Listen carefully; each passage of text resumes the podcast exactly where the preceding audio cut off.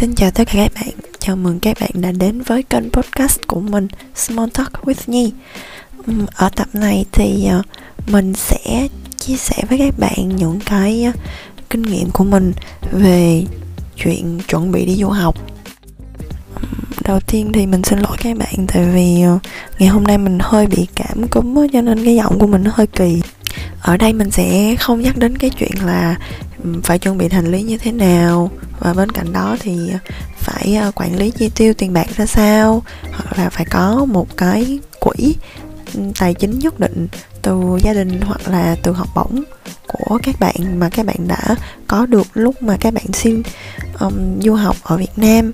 Ở đây mình muốn nói đến những cái ờ, vấn đề đó liên quan đến chuẩn bị tâm lý và cũng như là những cái khó khăn mà có thể bạn sẽ gặp phải khi mà bạn chuẩn bị hành trang đi du học. Sau nhiều năm đi du học thì mình chợt nhận thấy là không phải ai cũng thành công lúc mà người ta đi du học uh, có rất là nhiều những cái uh, khó khăn xảy ra và cũng như là không phải ai cũng có thể vượt qua những cái khó khăn đó một cách vững vàng. Và ngoài ra thì cũng còn gặp rất là nhiều vấn đề khác liên quan tới bản thân liên quan tới gia đình nữa.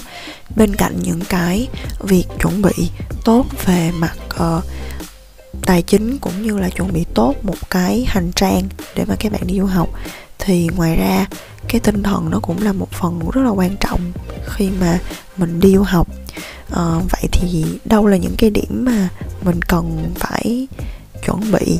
hoặc là mình cần phải lên tinh thần trước khi mà mình ờ, đi du học? Việc đầu tiên mình nghĩ đó là nâng cao cái tinh thần tự giác. Nếu như mà các bạn ở Việt Nam hoặc là các bạn vẫn còn đang ở chung với lại bố mẹ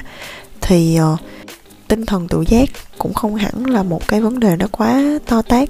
mình quên là một cái gì đó hoặc là mình ờ, không có ý định làm um, một cái việc nào đó thì ờ, cũng có ba mẹ ở bên cạnh để nhắc nhở để bảo ban mình. Nhưng mà một khi các bạn đã đi du học rồi thì tất cả mọi chuyện nó đều phụ thuộc vào chính bản thân bạn. Nếu như mà các bạn không tự giác làm những cái việc mà mình nên làm mình phải làm thì thật sự đó là một cái trở ngại vô cùng lớn lấy một cái ví dụ rất là đơn giản thôi đó là việc đi học mỗi ngày chẳng hạn.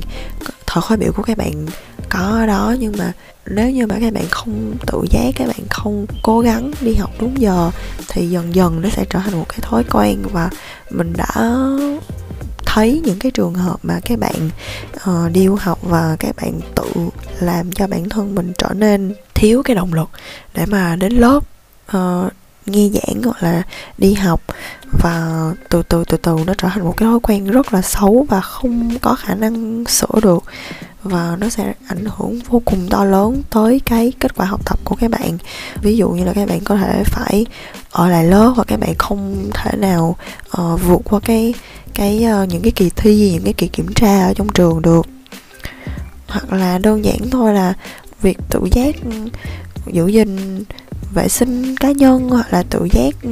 dọn dẹp nhà cửa. Tại vì các bạn sang đây thì các bạn cũng đi du học và cũng tự phải lo tất cả những cái vấn đề nó liên quan tới uh, nhà cửa các bạn thuê nhà như thế nào vòng ký túc xá ra sao. Tất cả những cái việc đó thì nó cũng còn một cái tinh thần tự giác uh, nhất định. Điều thứ hai mình nghĩ là rất quan trọng đó là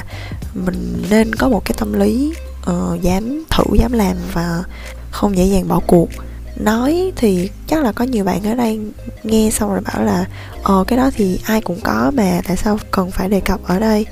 Ờ, mình nghĩ là nó có những cái trường hợp xảy ra và mình không thể nào biết trước được mình không thể nào lường trước được cũng như là có thể đó là những cái chuyện mà lần đầu tiên xảy ra trong đời của bạn. Và tự nhiên bạn cảm thấy rất là nản cuộc và không có uh, mong muốn và không có mong muốn tiếp tục hoặc là không có một cái động lực nào đó để dấn thân tiếp tục làm việc tiếp tục học tập.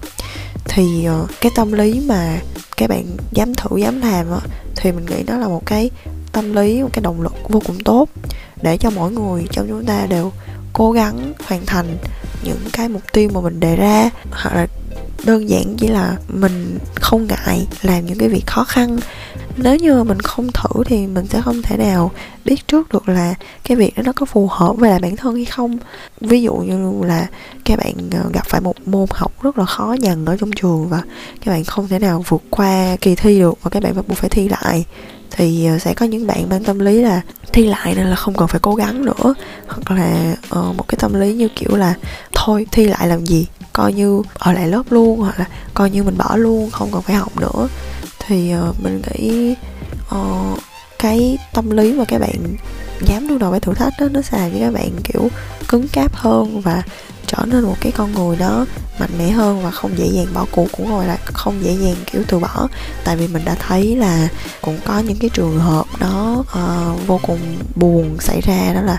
các bạn không thể nào tiếp tục đi học ở bên đây nữa hoặc là các bạn ấy uh, muốn từ bỏ các bạn ấy muốn về Việt Nam và các bạn ấy không còn một cái gọi là tinh thần sốc lại cái tinh thần của mình để có thể tiếp tục học tập hoặc là làm việc.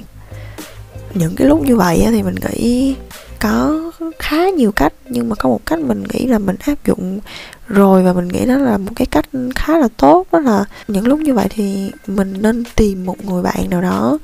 mà mình có thể nói chuyện mình có thể tâm sự mình có thể chia sẻ những cái uh, cảm xúc của mình những cái tâm sự mà mình cảm thấy là cuộc sống sau tự nhiên quá khó khăn với mình và mình cần một ai đó để lắng nghe để có thể chỉ cần ngồi đó thôi và uh, nghe mình nói chuyện nghe mình uh, giải bày những cái um, nỗi lòng của mình thì mình nghĩ đó cũng là một cái cách để các bạn có thể giải tỏa những cái năng lượng tiêu cực và các bạn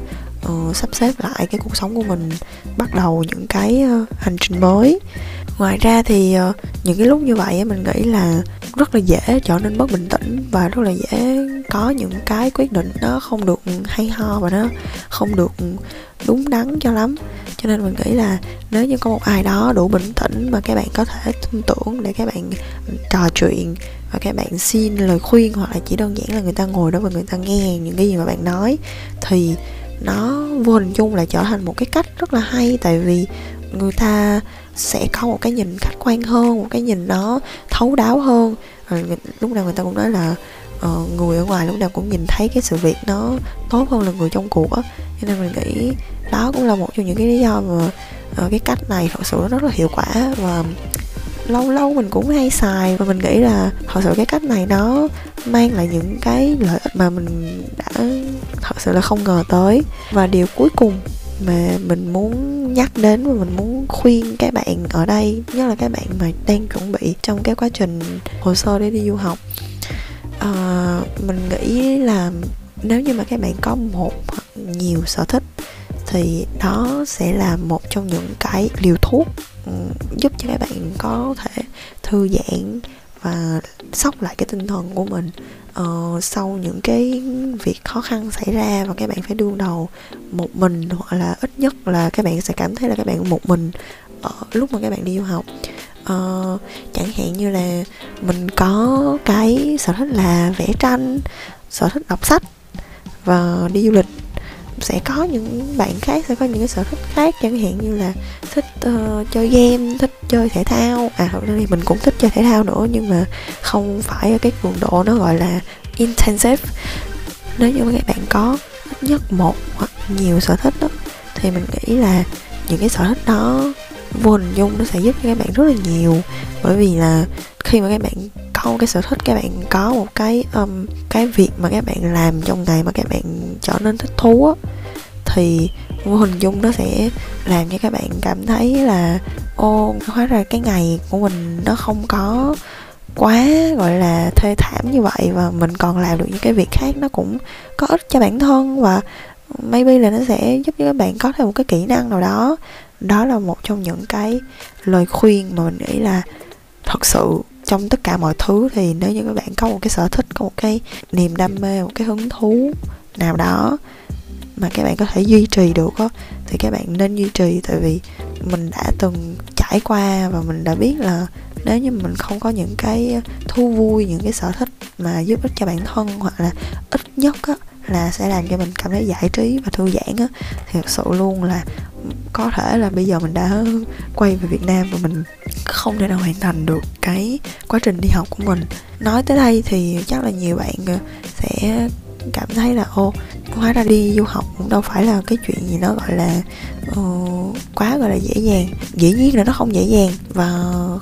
nếu như mà ai đã từng đi du học rồi thì sẽ biết là du học nó khá là cam go và nó có nhiều những cái trải nghiệm mà có nhiều bạn sẽ không thích và không phải là đi học là sẽ sướng um, nhưng mà mình nghĩ là uh, chuyện gì nó cũng có một cái uh, lý do cũng có một cái uh, tâm sự của nó ấy. cho nên là mình nghĩ nếu như mà các bạn có thể tìm thấy được những cái uh, lời khuyên hữu ích trong cái tập postcard này thì mình hy vọng là các bạn sẽ gặp được rất là nhiều những cái bài học quý báu cũng như là tìm cho mình được một cái điểm cân bằng và có một cái hành trình đi du học thật thật thật thật là thú vị và uh, gặt hái được cho mình nhiều thành công. Nếu như các bạn có thêm những cái câu hỏi gì thì đừng quên là các bạn có thể gửi email cho mình hoặc là các bạn có thể inbox ở trên fanpage uh, facebook của mình. Thì uh, mình sẽ cố gắng trả lời trong thời gian sớm nhất. Hẹn gặp lại các bạn ở tập podcast tiếp theo. Tạm biệt. Bye bye.